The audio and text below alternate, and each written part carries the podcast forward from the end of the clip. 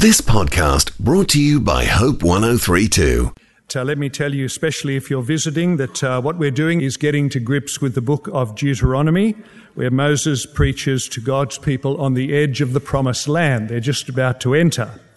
And we've only got four sermons for 34 chapters, so it's quite a challenge to get a handle on the book. But I do want to stress to you, especially if you're a fairly new person around church, that what Moses is doing here is he is speaking to God's family. Let me say that again. He's speaking to God's family. He basically says to them, I've saved you. Forty years ago, I saved you. I brought you out of Egypt and across the Red Sea. Your parents didn't listen to me. That's why you've walked in the desert for 40 years. Now I'm speaking to you on the edge of the promised land. And what you do with my word is going to make things go well for you or badly for you. The great atheist of the 20th century, or one of the great atheists, was a man called Bertrand Russell. And he was a very brilliant man, but he had an absolutely disastrous life. In other words, he was brilliant, but foolish.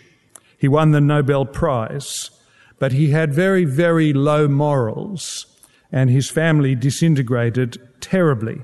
His daughter became a Christian. His daughter, Kate, who I think must now be about 94. And she says in her uh, autobiography, My father taught human reason and self interest, which only made life worse. But she said, When I realized my sin, I was liberated because I understood myself. And when I learned God's forgiveness, it brought security. And she said this My earthly father loved me only when I was good. My heavenly father loves me consistently. And that is the message that God speaks to his people, even in the book of Deuteronomy. Uh, he's talking to his family. We saw in chapter one, he's like a father to a son. We'll see again in chapter eight, he's like a father to a son. So the Israelites would fail to keep the word. Let's be clear. The Israelites were going to fail to keep God's word, but their security lay in God's faithfulness to them. And ultimately, eternally, their security would lie with God's Son and his faithfulness, even to death for them. Now, we read these chapters today, tonight, and um, we, most of us here, belong to the Lord Jesus, which is wonderful.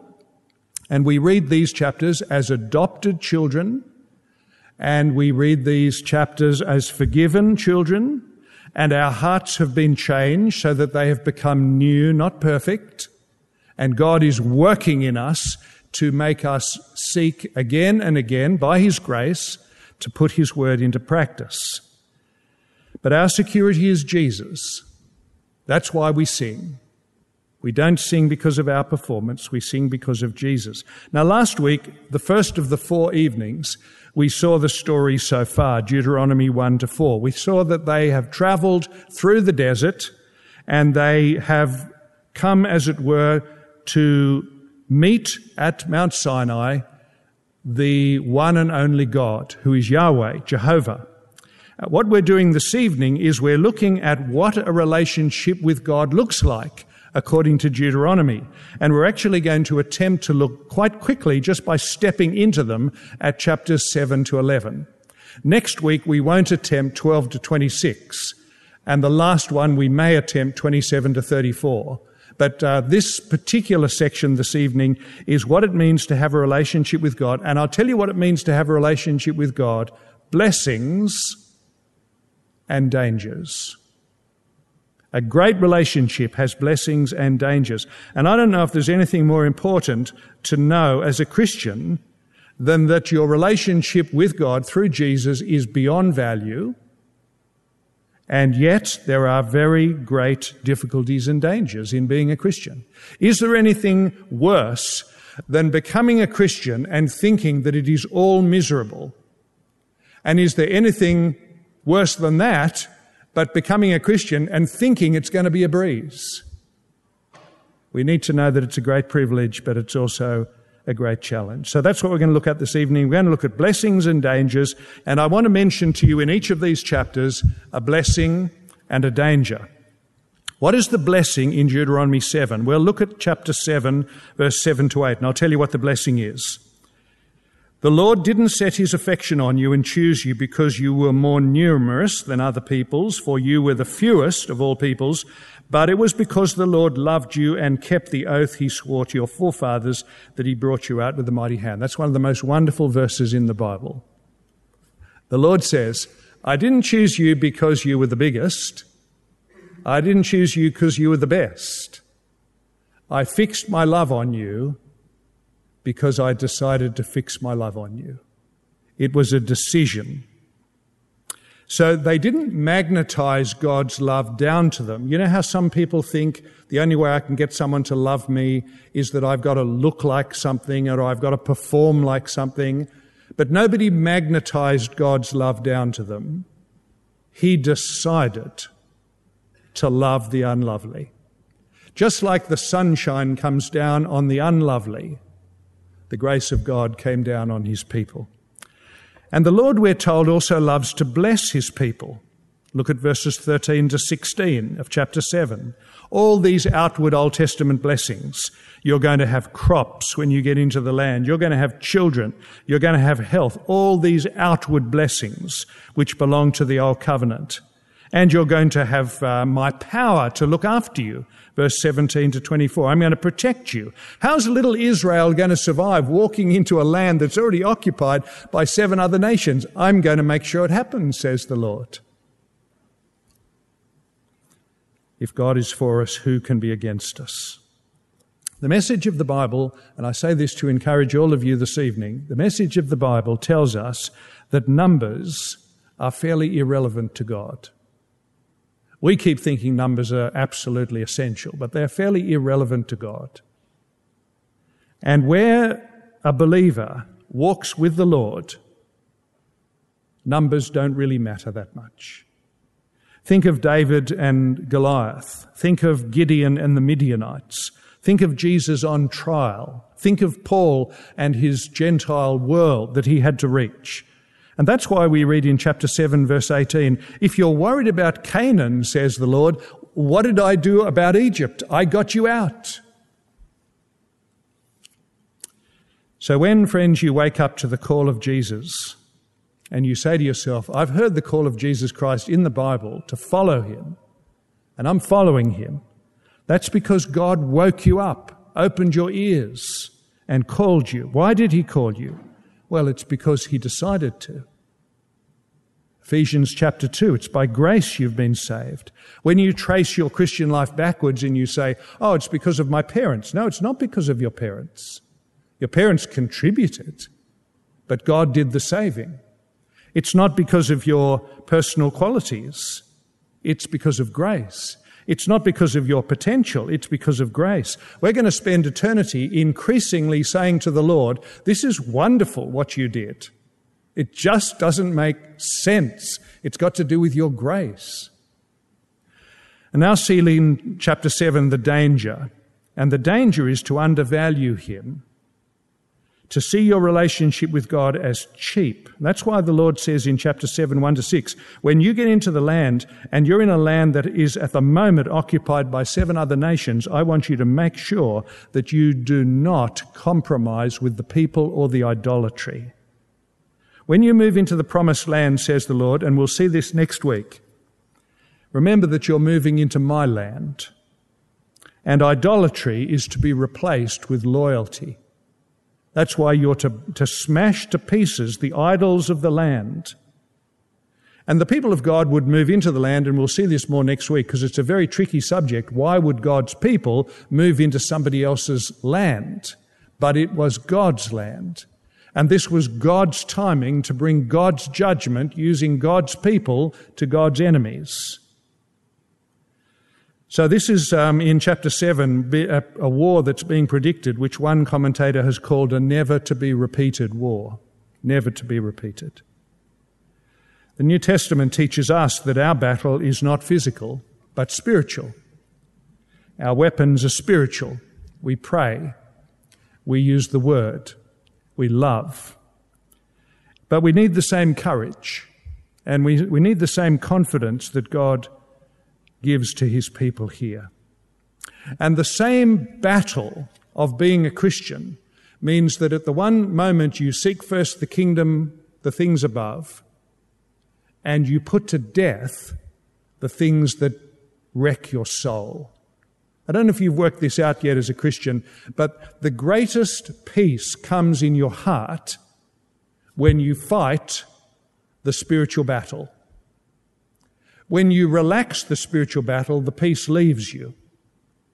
But when you fight the spiritual battle, there is paradoxically great truth, uh, peace. I remember being hugely helped as a younger man to realize in Colossians 3 seek the things above, put to death. Seek the things above, turn the switch. Seek the things above, turn away. Seek the things above, get rid of. That's the way the battle gets fought peacefully and profitably. C.S. Lewis says in Mere Christianity, give me everything I don't want some of your time. I don't want some of your money. I don't want some of your work. I want you. This is the Lord speaking. I've not come to torment your natural self, but to kill it. No half measures. I don't want a branch here or a branch there. I want the whole tree down. Hand over your whole self, and I will give you a new self. I will give you myself. You will not be hard done by. That's the way the Lord speaks.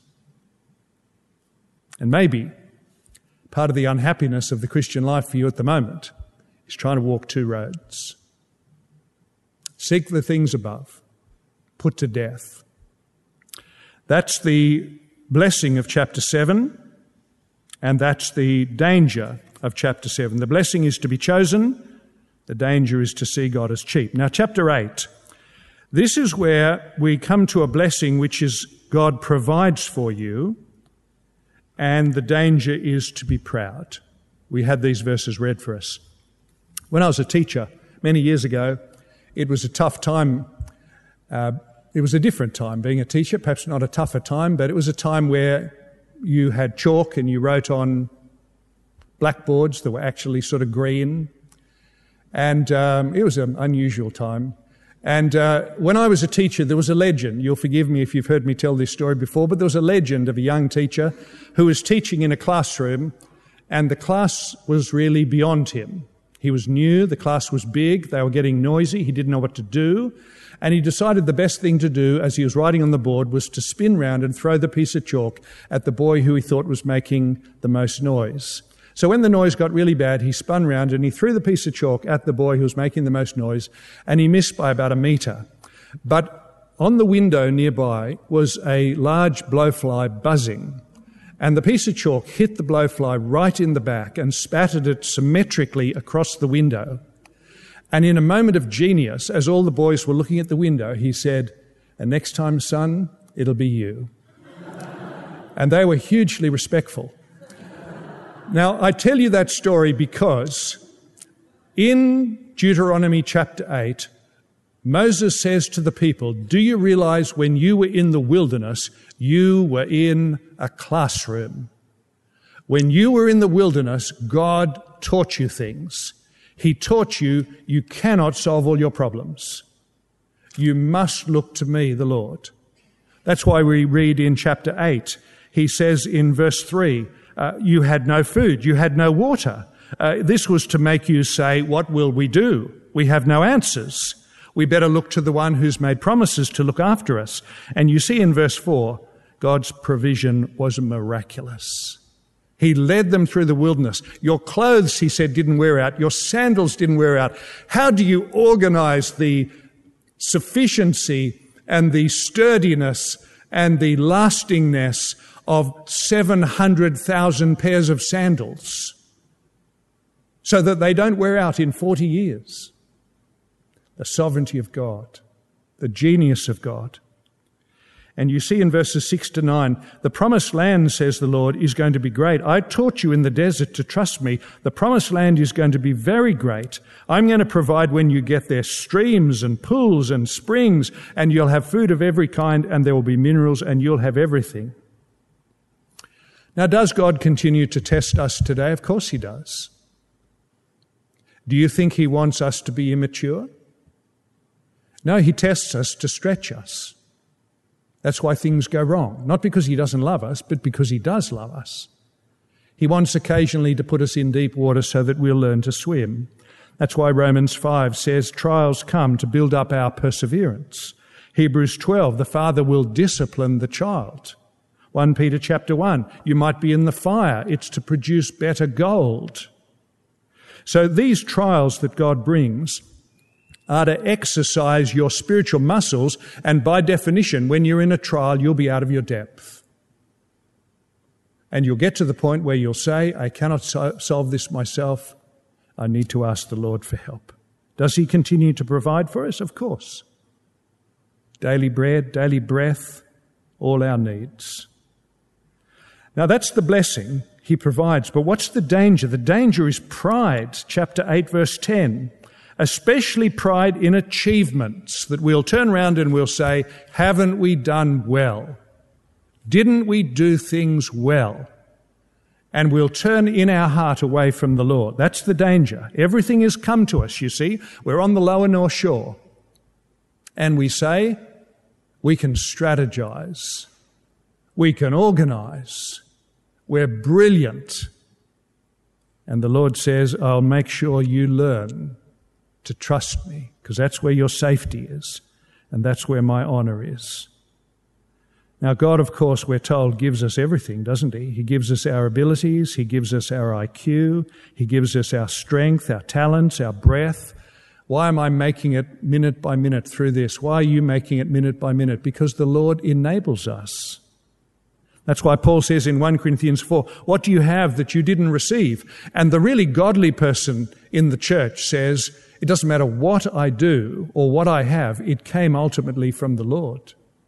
If He takes it away, it's all over. Pride is a killer. It dishonors God. It divides fellowship. It destroys self. And Moses says here in Deuteronomy chapter 8, you're going to be wonderfully provided for. Make sure you're very thankful and devoted and not proud. Now, Deuteronomy 9 introduces another kind of pride. And this is where the Lord says in Deuteronomy 9, I'm going to protect you. And the danger is that you'll be proud about your character. See the blessing in chapter 9, verses 1 and 2? Hear, O Israel, you're now about to cross the Jordan to go in and to possess or dispossess nations greater and stronger than you, with large cities that have walls up to the sky. The people are strong and tall. Anakites, you know about them, and have heard it said, Who can stand against the Anakites? So you're about to move into the promised land, says the Lord. It's too big for you. But the Lord is going to fight for you. Verse 3. The Lord is going to fight for you. The Bible teaches that God is a fighter. He's a shepherd.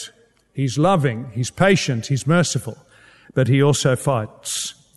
And I love that section in Isaiah 59 that describes God as looking out on the world and seeing that everybody's in darkness and trouble and seeing that there's nobody who can do anything. And so it says the Lord put his armor on and got his arm out and went out and worked salvation. And that, of course, is ultimately full, fulfilled as the Lord Jesus looks down on the world and says, These people are in darkness and death, and they've got no way of stopping. I must go in and I must live and die and rise in order to work salvation. And when Jesus dies on the cross, what happens? Well, he disarms the principalities and the powers. He takes away the sting of death and he brings in all the blessings of fellowship and eternal life.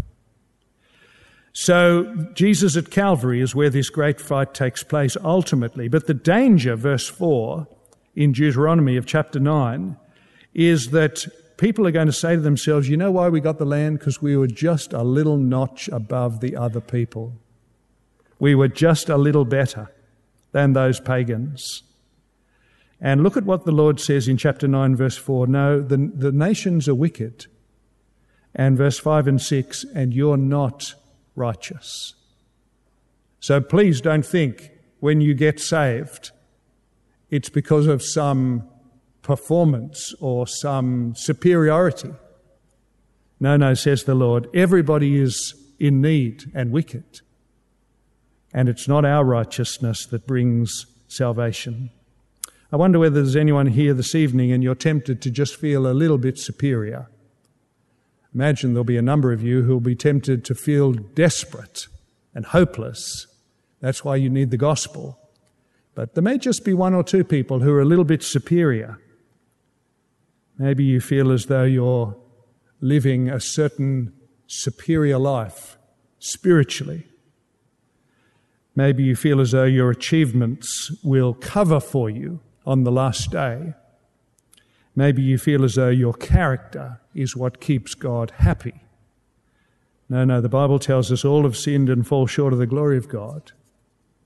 And we need to be very careful of pride. Moses says to the Israelites in chapter 9 of Deuteronomy, Let me tell you what you're like. And he starts to tell the account of the golden calf. And those of you who know the account of the golden calf will remember that uh, God's people back at Mount Sinai had just heard all the law. And then Moses, up on the mountain, being gone quite a long time, the people turned around and said, We need a visible God. And uh, somebody foolishly made a golden calf and they started to revere and honor the golden calf. They turned to idolatry on the very honeymoon where God had taken them as a covenant people. What a dreadful thing to do. And, and Moses says, I want you to know, people, uh, Israelites, you're not gold medal people. You're gold calf people. Let me ask you this this evening. How fast do you think you could turn from singing the last song to sin? I reckon I could do it in about three seconds. And I think you're the same. Our hearts are not great. Our, our Savior is great. And He forgives us and He makes us new. But we need to be very careful of pride. One of the great uh, men of the 20th century, one of the great men was Charles Colson. And uh, Colson was the right hand man of the president. And um, he was a very tough and proud man. And he had a friend called Tom Phillips, who was a very impressive Christian. And he said, You know, Tom Phillips, in the middle of all the nastiness of politics, was always gracious, always peaceful, always kind. And eventually, Tom Phillips, a Christian, sat Charles Colson down, who regarded Christianity as complete hogwash. And uh, Tom Phillips read to him from C.S. Lewis's book, Mere Christianity, and he read this to him. He said, uh, This is Tom Phillips reading. He said, There is one vice of which no one is free. We loathe it in others, never imagine that we are guilty ourselves. It is the vice of pride. Other sins flow from this one because it is the complete anti God state of mind. A proud person is always looking down on others. And if you're always looking down on others, you cannot see someone great above you. Well, Colson said those words from Mere Christianity went to him like a torpedo. He went to his car and he wept and he wept at the wheel of his car. And he sensed a great liberty and an illumination. He went to jail for his crimes. He came out and began prison fellowship. And it was a mighty, mighty ministry, looking after people in and after prison. But pride, you see, pride in achievements, pride in character, the Lord says, be very careful. I'm going to bless you greatly. That's why we stop to pray as often as we can.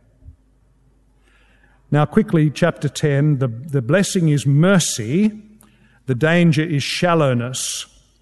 I'm really coming to the end quite quickly, so don't despair. Chapter 10, verse 1 I'm going to give you a new set of commandments, says the Lord, because I'm merciful. I'm going to give you a new start because I'm merciful. Chapter 10. You're going to enter the promised land. That's going to be a great blessing to you, mercy. I'm going to be merciful to you. Yes, there may be many sins, but I'm going to be merciful. A preacher was once down on the dock in Tasmania, and he was talking to a guy on the dock and he said to him, Have you brought your sins to Christ yet? And the guy on the dock said, You know, see those boats out there? If you stacked all those boats with my sins, there would not be enough room on all those boats for my sins. And the preacher said, You see that water out there? If you sank all those boats, there would be no trace of your sins. And the mercy of God is like the ocean. The mercy of God is a very, very great blessing. But the danger is that you'll then have a shallow view of God. Chapter 10, verse 12 and following. You'll forget that He runs the universe and He's big. You'll forget that He is intimate and provides for the poor. He's transcendent and He's immanent. He's the Father and He's in heaven. Look at chapter 10, verse 21. He's your praise. You were 70 people, chapter 10, verse 22. 70 when you came into Egypt. Now you're 700,000. So get rid of small thinking of God. If your God is too small, go back to the Bible. If your God is too ruthless, go back to the Bible. The Bible is your telescope. It tells you how big he is, and it's your microscope. It tells you how intimate he is, and we need them both. And the last thing this evening is the blessing in chapter 11 of grace, and the danger is drifting. Look at chapter 11, verses 10 to 11. Chapter 11, verses 10 to 11. The Lord says, When you were in Egypt, you had to work your foot to get your water. I don't exactly know what this means. Somebody said they think that it means you had to walk on foot to the well to get your water. That's possible. Others think that uh, the river irrigation system of the Nile meant that you worked with your feet, little, little boards that would steer the water towards your place. But whatever the point, Moses says when you were in Egypt, you had to work for your water. When you get to the promised land, it's going to come down from the sky. God is going to bring it down in buckets and look after you because he's gracious. Now, the danger is that you will drift. The danger is that you'll drift. Chapter 11, verse 16. You'll be tricked to walk away because everything will be so easy. When are we at our most vulnerable? When things are going great. That's why God has to wake us again and again, doesn't He? Drifting away is a big danger. That's why Paul wrote some of his letters, because the Galatians were drifting and the Colossians were drifting and the Philippians were tempted to drift. So he says here, God is going to be gracious. Beware the drift. So let me summarize this evening for you. What is the relationship with God like? It's a relationship of immeasurable blessings, and there are some dangers. And a huge amount of how you go is going to be wrapped up with what you do with God's Word. What you do with God's Word. Does this sound as though you've got to walk a knife edge this week? you know, as if you might fall off a tightrope. No, no, no. Your security is Jesus Christ. He kept the Word of God. He's paid for your sins. But now the question, friends, and listen very carefully to this as I close. The question is this.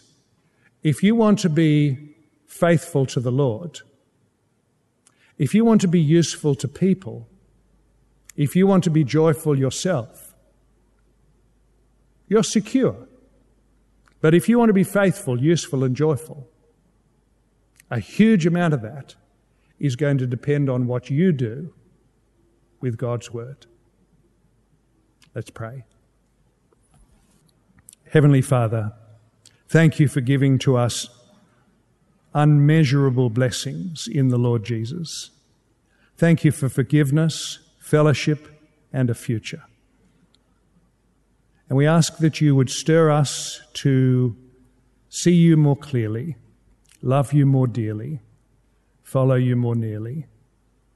May the blessings cause us to be full of thanks. May the dangers cause us to be full of wisdom. We ask it in Jesus' name. Amen.